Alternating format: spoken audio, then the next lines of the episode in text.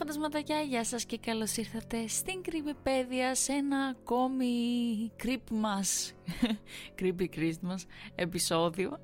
Ε, θα σας αφηγηθώ μια τρομακτική ιστοριούλα και σχετικά με την παρουσία στη Θεσσαλονίκη και την παρουσία στην Αθήνα που θα γίνει την Κυριακή 17 Δεκεμβρίου στις 10 η ώρα το βράδυ στο Rockwood κάτω στην Αθήνα θα σας πω στο τέλος του επεισοδίου.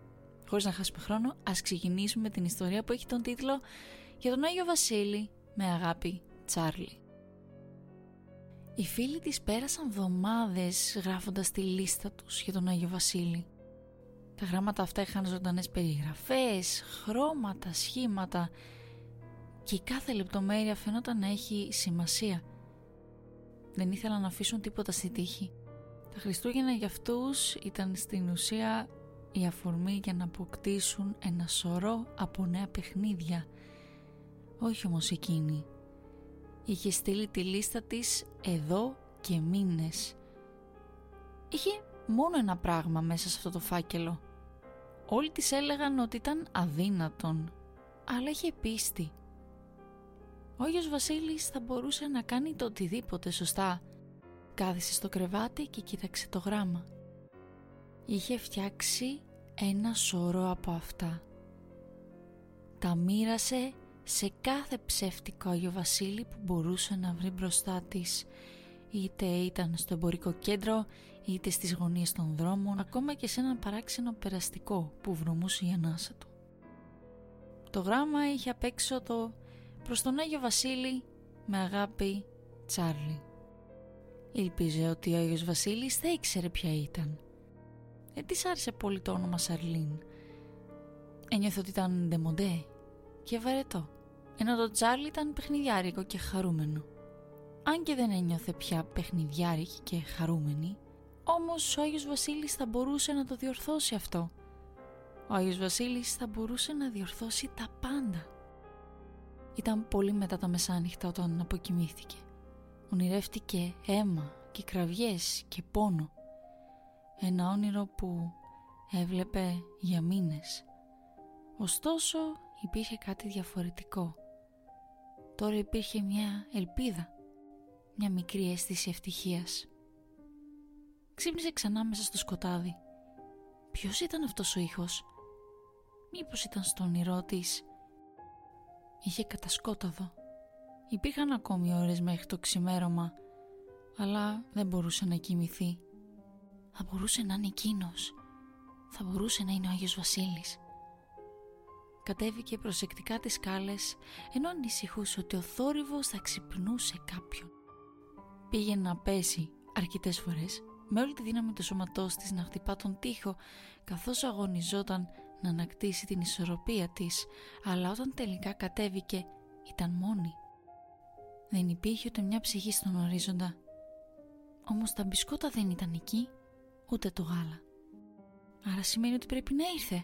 Έπρεπε να είναι αυτός. Σκόνταψε ενθουσιασμένη στο πάγκο της κουζίνας εξετάζοντας τα ψίχουλα που υπήρχαν πάνω στο πιατάκι. Υπήρχε ένα μείγμα άγχους, αμφιβολίας και προσμονής καθώς κοίταζε την κάλτσα που κρεμόταν δίπλα στο τζάκι διότι αυτή η κάλτσα δεν φαινόταν άδεια. Έτρεμε σαν φίλο καθώς κατέβαζε αργά την κάλτσα. Ήταν βαριά, αλλά έτσι το περίμενε κι αυτή. Ένα χαμόγελο απλώθηκε από το ένα αυτή στο άλλο καθώς το κοίταζε. «Τσάρλι», είπε ο πατέρας της που ήταν ξαφνικά μπροστά στην πόρτα. «Τι κάνεις» «Συγγνώμη μπαμπά, αλλά δεν μπορούσα να κρατηθώ», χαμήλωσε το κεφάλι της απολογητικά. «Κοίτα, Κοίτα τι μου έφερε ο Άγιος Βασίλης. Ο πατέρας της χρειάστηκε λίγα δευτερόλεπτα για να καταλάβει αυτό που κρατούσε στα χέρια της. Αυτό που κρατούσε τόσο στοργικά. Μετά ήρθε η κραυγή. Μια ιστερία. Η Τσάρλι δεν κατάλαβε.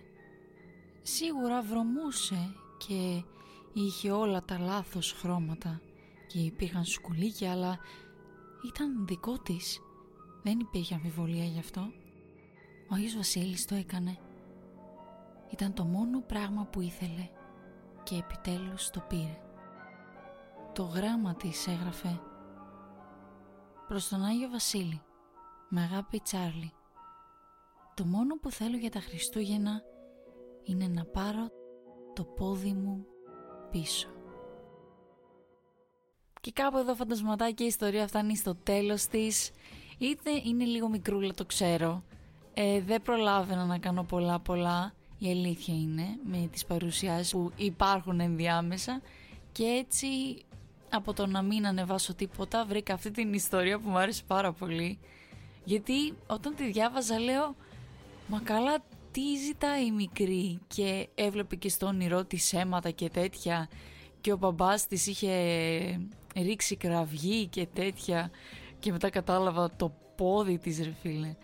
Ε, μου άρεσε έτσι σαν μια μικρή έτσι σπούκι ιστοριούλα. Ελπίζω να σας άρεσε. Και ας πάμε τώρα στο κομμάτι της παρουσίασης. Το ξανατονίζω όσο φαντασματάκια ακούτε το επεισόδιο να ξέρετε ότι την Κυριακή 17 Δεκεμβρίου δηλαδή σε δύο μέρες στις 10 η ώρα το βράδυ στο Rockwood κάτω στην Αθήνα θα γίνει η παρουσίαση του βιβλίου και τα φαντάσματα λένε ιστορίες. Θα χαρώ πάρα πολύ να σας δω εκεί. Ελπίζω να μην το ξεχάσατε και ανυπομονώ απίστευτα πολύ να σας δω ε, από κοντά και να ανταλλάξουμε κουβέντες. Και όσον αφορά την παρουσία στη Θεσσαλονίκη θέλω να, να πω ένα τεράστιο ευχαριστώ σε όλα τα φαντασματάκια που ήρθανε και έκαναν αυτή τη βραδιά πραγματικά υπέροχη έχει ξεπεράσει κατά πάρα πολύ τις προσδοκίες μου αυτή η παρουσίαση.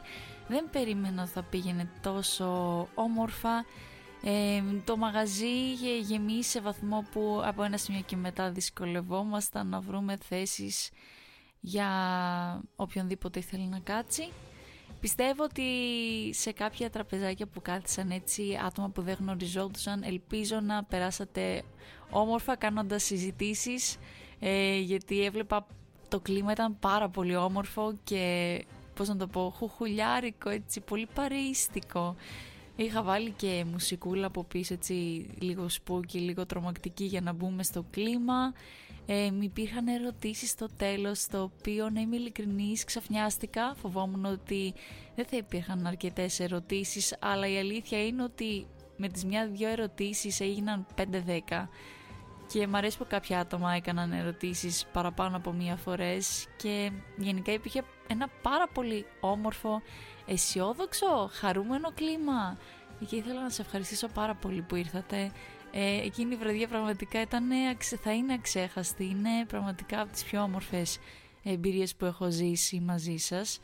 Και σε περίπτωση που δεν ήσασταν εκεί, όσοι είστε από βόρεια, είστε βόρεια φαντασματάκια, ε, συμφωνήσαμε εντός εισαγωγικών, θα το κοιτάξω καλύτερα, ε, θα γίνονται ε, κάποιο είδους έτσι συναντήσεις σε εκείνη την καφετέρια, περισσότερες λεπτομέρειες για όταν έρθει η ώρα, αλλά αποφασίσαμε αν είναι να κάνουμε μερικές έτσι συγκεντρώσεις φαντασμάτων που και που για να μαζευόμαστε και να τα λέμε και να είμαστε έτσι σπούκι ατμόσφαιρα και τέτοια.